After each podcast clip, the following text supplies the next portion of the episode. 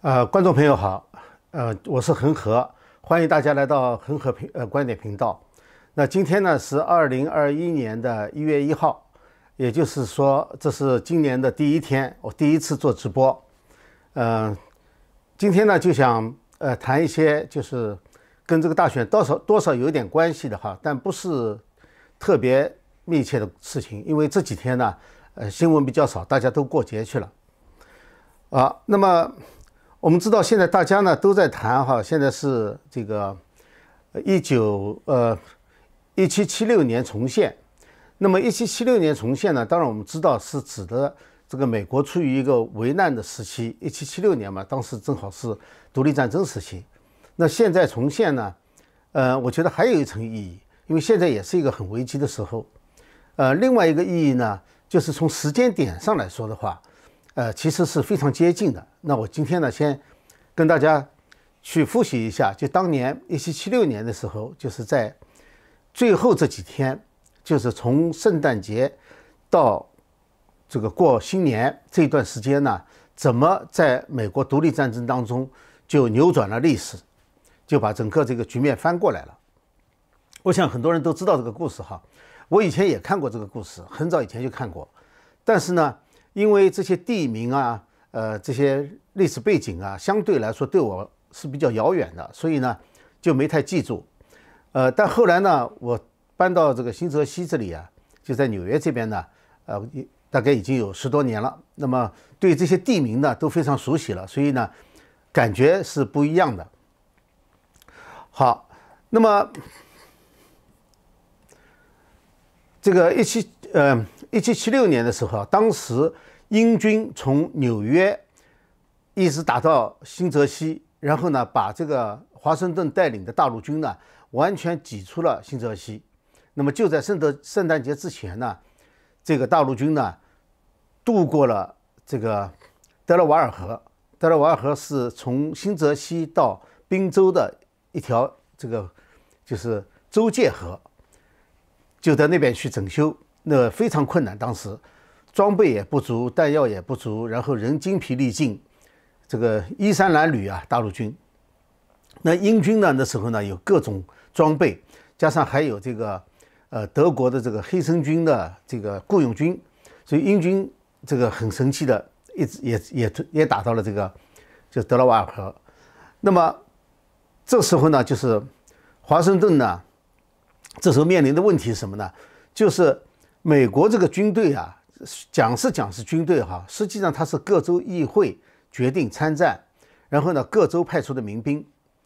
那么美国政府呢和这些民兵呢就签了一个合同，签个合同呢说是就是它是一年一年签的，也就是说这个合同呢是到十二月三十一号就为止了。那么这里头有至少有六千多名士兵呢是合同满期，他们就要离开了。呃，回家种地去了，解甲归田了，就这个情况。那么那时候呢，就是大敌当前嘛，那华盛顿就，呃，就是这时候呢，就决定在圣诞节这个前后呢，先发动一起一次进攻。所以在十二月二十六号的那天呢，他渡过了德拉瓦河，然后对英军发动了进攻。打的什么地方呢？打的 Trenton，Trenton 呢，就是现在新泽西的这个。州府所在地，这个州府呢，就就靠着这个滨州，就在这个河边上，他越过去就打这个 Trenton，结果呢，英军没有准备，一下就被打败了。所以这是他渡过渡河以后，实际上就是背水一战，这有点像中国人的那个破釜沉舟，这这一战非打赢不可，结果就打赢了。那么打赢以后呢，马上呢就这个那时候那几天也是下雨下雪。这个道路泥泞啊，非常非常难走。那么士兵已经非常累了，已经两次渡过这个德拉瓦河，浑身都是湿的，而且一动呢全冻起来，冷得不得了。那么就在休整的时候呢，呃，在十二月三十号的时候，还有一天，就有大部分士兵要离开了。这个华盛顿把军队全部召集起来，像往常一样的，就跟大家做了一个非常简短的演讲。他讲的内容呢？大概意思就是说，你们跟着我打仗这么久了，已经做出了非常大的牺牲，你们也完成就是你们应该完成的责任了，都已经完成了，你们做的比你们答应的还要多。但是呢，现在问题是敌军就在这里，我们没有办法后退，我们没没有办法，怎么办呢？请大家再坚持一下，再坚持一个月。就就讲为了保卫我们的自由，那讲了几句，呃，比我们想象的这种战争战斗动员要要好像平和的多。后来士兵们大概就有人同意了，然后慢慢的就同意的人越来越多。这个就是像民主，他就是打仗之前都是像民主一样，你们自己同意，同意的就留下来打仗，你们不同意就回去。最后大家都同意留下来，留下来呢，所以他们就准备发动攻击了。到了这个，当然当中有一个有另外有一场战战斗，但是不是这个大陆军主力打的，是另外一支部队，呃打的这场战斗。那么到了一月二号的时候，当时就是非常难军队行进。那么这个。英军呢认为呢，这个大陆军已经不堪一击了，所以他们是准备发动进攻的，就是向这个大陆军的那个阵地移动。但正好这个二号晚上呢，突然之间降温，呃，降温非常快，然后马上路面就全冻起来了。冻起来以后走行军就很方便了，所以大陆军飞快的就从这个这个地方啊就开发，开发到哪里呢？就是普林斯顿，就是普林斯顿大学所在的那块那个地方。就打了英军的老巢，又打了一个胜仗。三号那一天打了个大胜仗，也就是说，就在那年的从圣诞节到过完年的过完新年的几天之内，整个战局扭转了。在这之前啊，大陆军几乎没打过胜仗，就一直被逼着打，这个战战役就转移了。那么这里要说明几个问题呢？就是说这个故事大家可能都听说过。那么这里有几个巧合的事情，一个呢。就是突然之间降温，就说这个大陆军是确实得到神助，这个有点像巴顿将军。巴顿将军在第二次世界大战的时候，在欧洲战场也有过一次大雪封路走不了，后来就全军祈祷，结果呢就打胜了，这个天就放晴了。最后一天他们发动攻击之前，天放晴了。他们这就有点像，就是突然降温呢，把路冻起来，这是有神助。但是呢，他必须自己要有决心。在这场战斗当中，我们看到。就是首先有华盛顿这个一流的统帅，那是没有话说的。然后呢是士兵，那些士兵都自愿留下来，在自愿留下来的情况下，才可能打赢这场仗。如果当中有很多士兵不想留下来的话，那么他就没有足够的兵力去打这场仗。那么现在我们看到的美国历史呢，可能就不是我们今天看到这样的了，那就是另外一个结果了。也就是说，这个努力。不仅仅是统帅的努力，也是每个士兵的努力。所以在今天我们把它讲出来，其实是这样的，就是我们很多人确实是在期望哈，说，呃，下一个阶段，在这之前，我们有一个一个阶段，每个阶段有一个时间点，每个时间点会发生什么事情，很多人都在等待，但是呢，也有更多的人呢没有等待，他们在努力做，就是说，他们是就像当时华盛顿。指挥的士兵一样的，就是他们对胜利的贡献同样大，但是呢，他必须要有人为的努力，只有在人为的努力之下，才可能有神助，才可能有神迹出现，是讲这么个故事。那么现在我回过头来讲哈，就讲到这个，大家现在等的呢，都是一月六号，那今天已经是一号了，还有五天，这个国会的认证，就是国会联席会议啊，众议院和参议院一起开会。那么作为副总统的话呢，那么他是宪法当中规定，就是他来开票的。那么现在彭斯呢出了两条消息，这两条消息大家都非常迷惑。第一条消息呢是美国司法部美国司法部以彭斯副总统的名义要求最高法院拒绝德州参议员就是呃格莫特的这个诉状。格莫特呢对这个最高法院起了个，呃，发了一个起诉，是告这个彭斯的。他的目的呢是让美国最高法院呢去判决，就是彭斯具有最后的决定权。结果现在呢是彭斯要最高法院拒绝这个诉状，呃，这是第一件事情。所以很多人都在猜测这是为什么。第二件事情呢，就是呃有人。就是林伍德他表示哈，那个彭斯提出来就是说他可能要，呃，退出这个政治生涯了，就是不想再继续搞政治了，有这么一个说法。那么这两个说法呢，它都和这个一月六号有关系的，特别是第一个，就是他拒绝这个德州众议员的这个呃起诉案。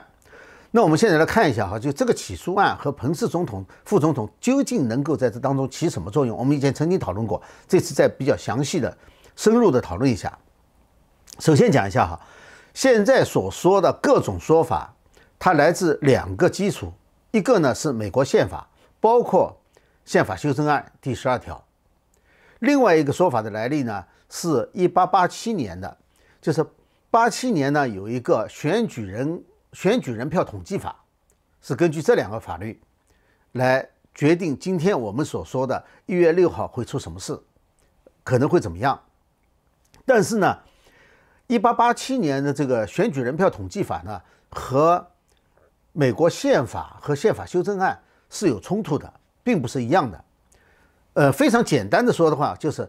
宪法给了副总统权利。那时候，国会议员在宪法里面，国会不管参议员还是众议员，他们实际上就是个旁观者，就是个目击者。按照宪法，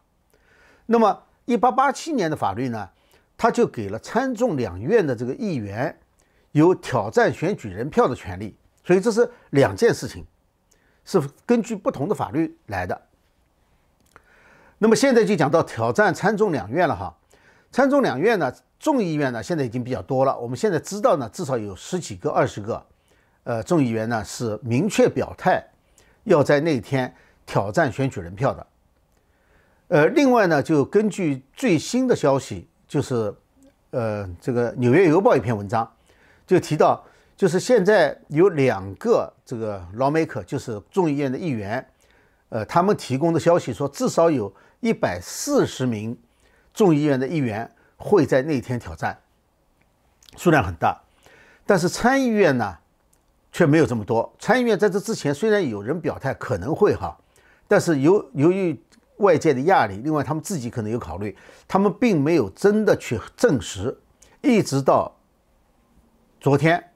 昨天获利，呃，参议员呢正式表示他会在中呃在这个联席会议上挑战选举人票。那么这一来的话呢？这个是不是有其他的人要跟进？就是原来表过态或者不是正式表态啊，就是表示有这个意思的。那时候前后也有好几个，呃，会不会跟进啊？这是一个问题。那么现在参议院呢，实际上分三派意见。第一派意见呢，就是以麦当奈尔，还有呢就是这个呃参议院党鞭，以他们两个人为首的，就是他们基本上呢是反对任何挑战。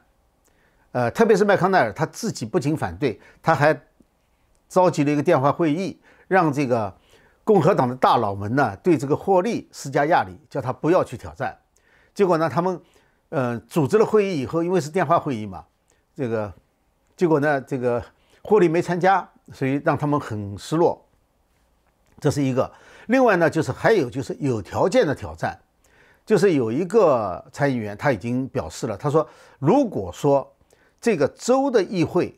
能够正式提出来不承认这个送上来的选举人票的话，那么他会参加挑战。所以呢，他是有条件的。那么还有一个呢，就是像霍利这样子，就是认为现在证据已经足够挑战了。那么分成这几个部分。那么这一来的话呢，呃，就存在一个问题哈，就是如果挑战了的话，下一步怎么办？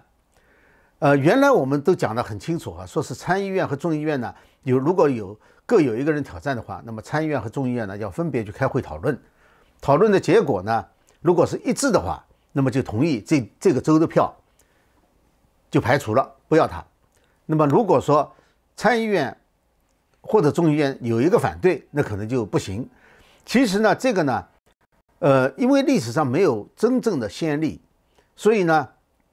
这种挑战根据一八八七年的这个法律呢，没有陈述的非常清楚。因此，还有一种说法呢，就是说，参议院同意也可以，众议院同意也可以，只要有一个同意这个挑战的话，就可以把这个票作废。所以这是两种不同的意见。当然，多数意见呢认为是必须参众两院都同意的。也就是说这个没有明确的说法。好，下面下面就讲到了这个德州的这个议员的这个挑战的案子了，就是这个呃这个美国思想领袖这个节目啊，呃这个大纪元的美国思想领袖这个节目呢，呃他采访了一个宪法律师，呃叫做 Rick Green。那么 Rick Green 呢，他认为哈，就是就是认为这个按照宪法呢，副总统是应该有这个权利的。就是彭斯是应该有这个权利的，他可以决定哪个票要，哪个票不要。呃，但是呢，德州的对德州，他所以说这个德州的这个众议员啊，就是叫葛莫特啊，葛莫特在最高法院起诉的这个案子，他就认为非常重要，是因为无论是宪法还是一八八七年的法案，都从来没有碰到过像今年这么复杂的情况。以前虽然有一些例子哈，没有这么复杂，所以说呢，很多条款的实施。和解释都是很含糊的，就是没有定论的。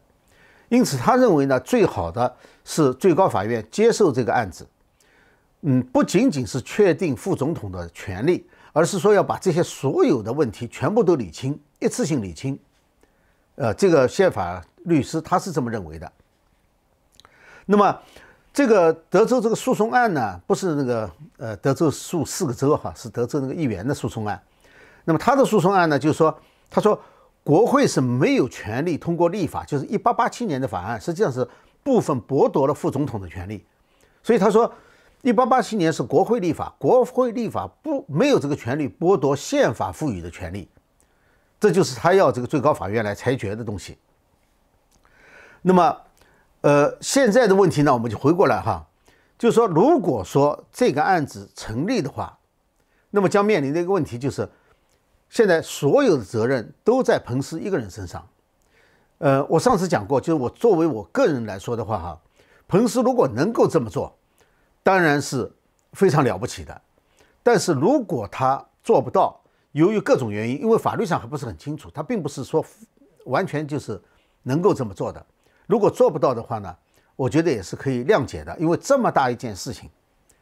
这么多人参与。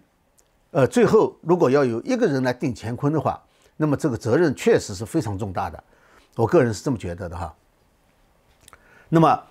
呃，是不是这个理由？是不是这个想法？这个我们不能去猜测彭斯怎么想，我们只能说，就是说这个起诉案如果能够成功的话，如果最高法院能够做出判决的话，那么对彭斯副总统的压力是山大，是巨大巨大的。那么。在谈到这个国会之外啊，国会之外，我们原来讲呢有很多，就是最好州议会。现在有七个州呢提出了双重名单，但是呢，你要知道这七个州的第二套名单，并不是州议会开会推选出来的，并不是像宪法或者是法律所说的州议会，因为宪法说的是州议会，就这个权利不是州长的，派选举人团不是州长，不是州务卿的责任，而是这个。就是州议会的权利，所以说，呃，川普总统前一段时间不是就叫大家说是让这个乔治亚州的州长去召开一个议会的，呃，特殊的一个会议来讨论这个事情嘛？呃，他们这个律师就说，他说这个事情跟州长一点关系都没有，州长甚至都没有权利去召集会议，这个会议就是他们议会自己召集，如果他们觉得有必要的话，他们现在就可以开，跟州长一点关系都没有，开了以后他们就送。选举人团上去，送出去的选举人团就是正式的宪法承认的选举人团，啊，他是这么说的。但是问题呢是在于，现在七个州都没有召开议这个议会，就是他们州议会啊都没有去推选新的选举人团。当然有很多压力，要召集起来也不容易，就至少你得有大多数人同意才去召集嘛，或者是两党的领袖。能够同意才能召集，所以这是很困难的一件事情。相对来说呢，比较有希望的是乔治亚州。乔治亚州前天他们那个参议院，呃，不是有个听证会嘛？前两天不是有个听证会嘛？听证会里面呢，提出了很多新的证据。那么这个呢，对于乔治亚州的这个议会来说的话，是一个非常好的机会。就说我们这个州已经有这么多问题了，有这么多机会了，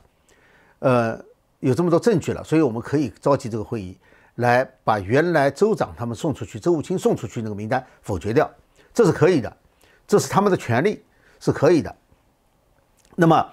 呃，所以说这是一一个优势，这就是为什么今天川普总统转推了川川普团队，就是朱利安尼他们的那个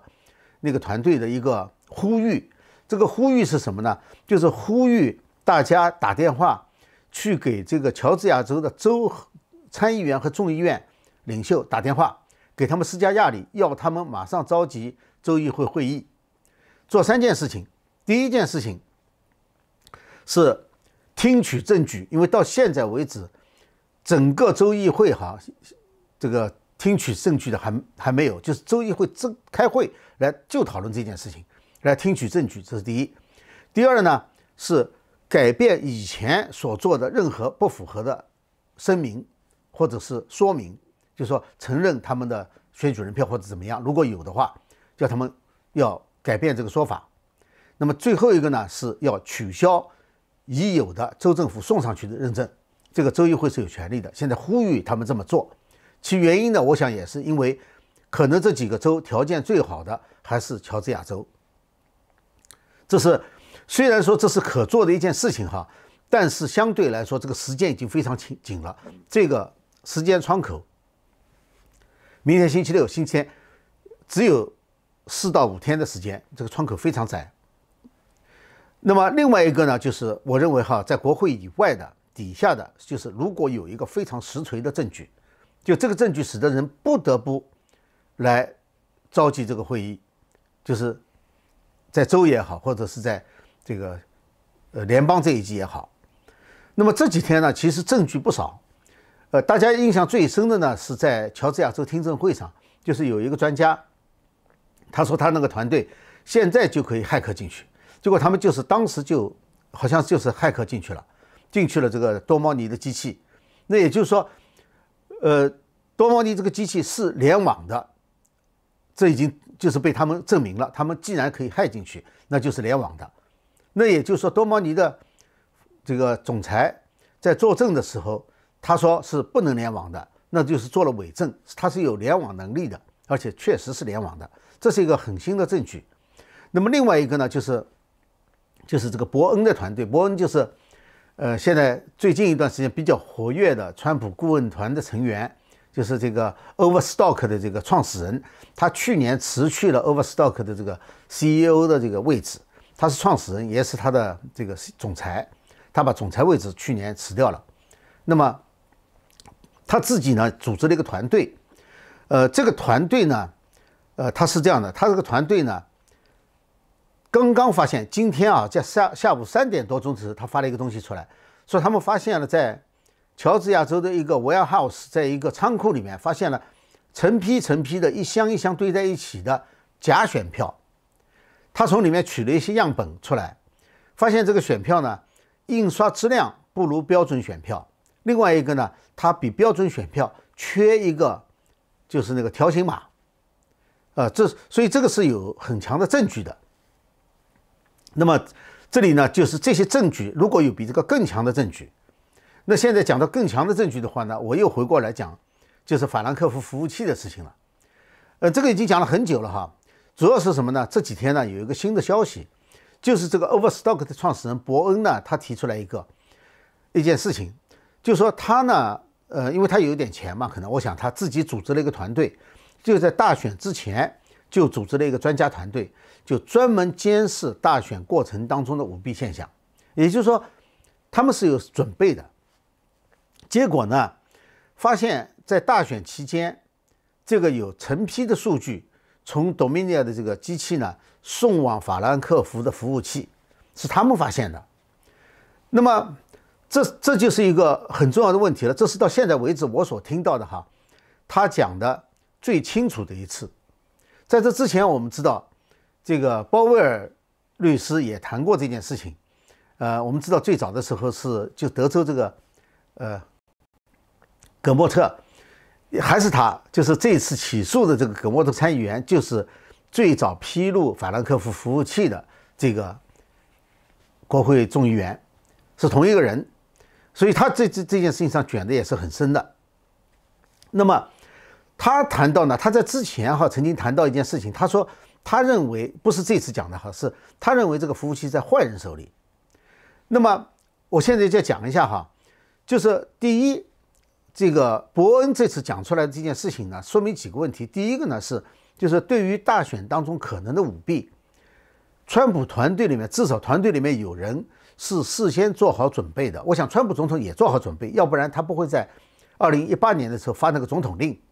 所以说很多证据呢，应该是现场就收集过的。并不是到事后才去收集证据的，而是现场就有，这是第一个问题。那么第二个问题呢，就是，呃，这个法兰克福的这个机器啊，他所知道的似乎和别人知道不太一样，就他认为呢，这个可能落在坏人手里了。那这里呢，我就要重温一下这个时间点，就看他说的是什么呢？他说的是这个。呃，他们这个团队发现这个问题以后呢，就通知了一个国会议员。我想呢，就是这个最先披露这个消息的这个葛莫特。呃，通知了国会议员，这个国会议员呢，就马上用就是公开的电话去打电话给川普总统，而且呢，提了一个建议，发了一张图过去，好像提了个建议应该怎么怎么做。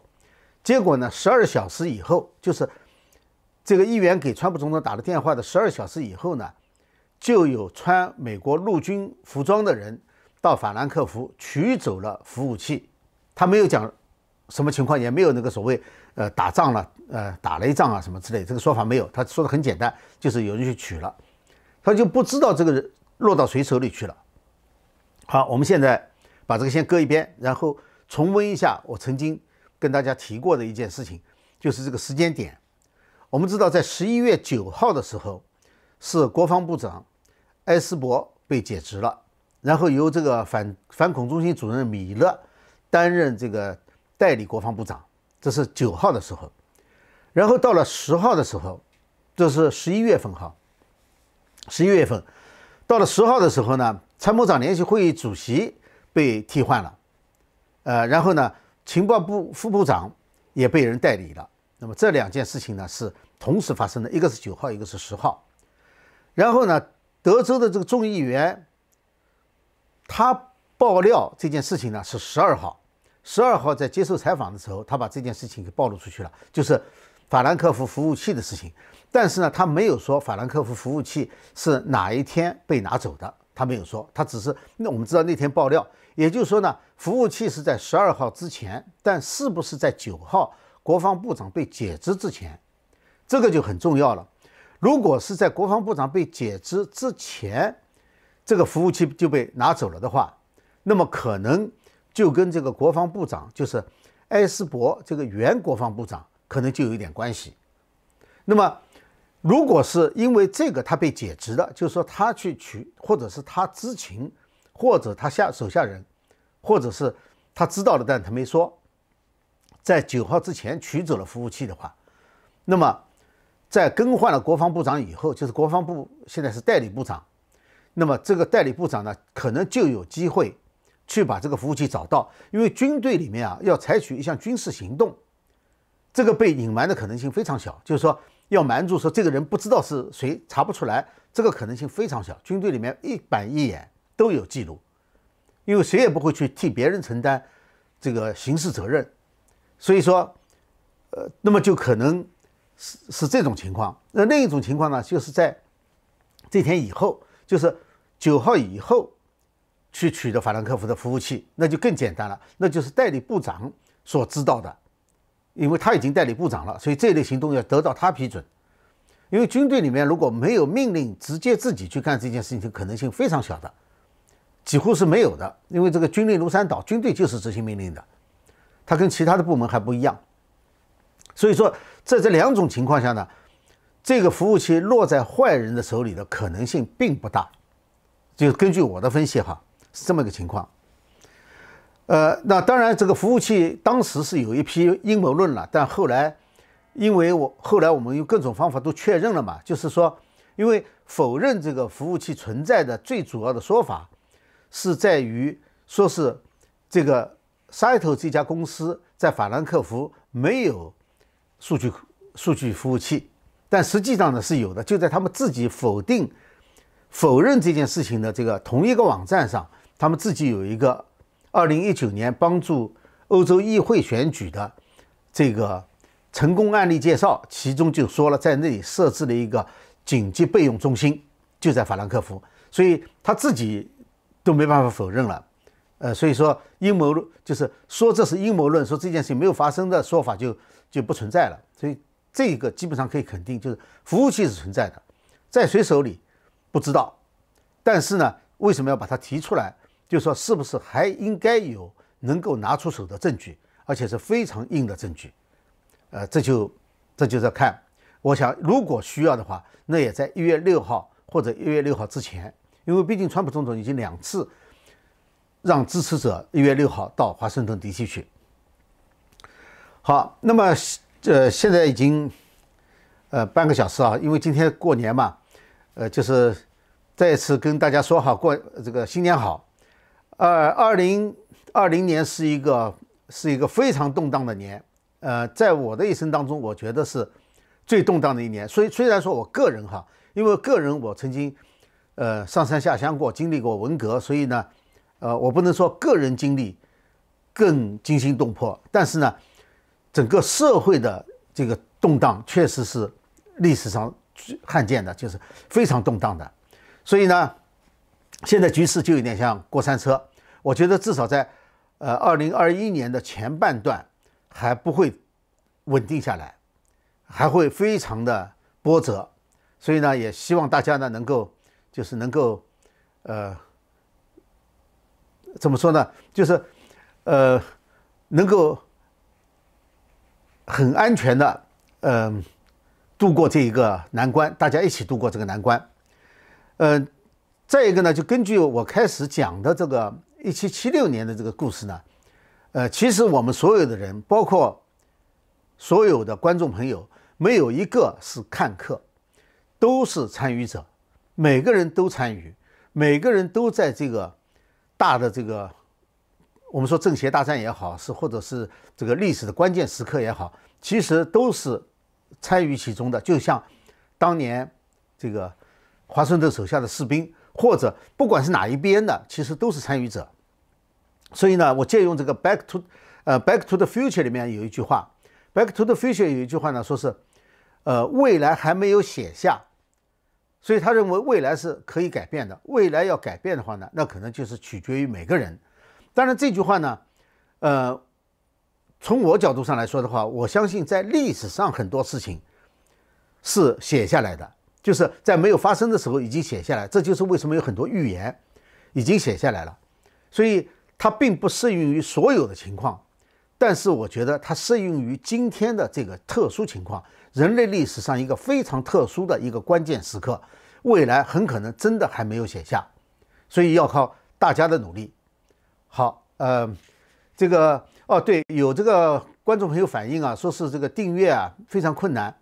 呃，所以我想请曾经订阅过的人，呃，这个观众朋友呢，也去检查一下自己有没有是不是还在订阅，因为这个油管经常会把这个订阅的人给拿下去，你自己也不知道，所以请大家检查一下。也欢迎大家呢来订阅、转发，然后呢就是点赞。好，谢谢大家，我们下次节目再见。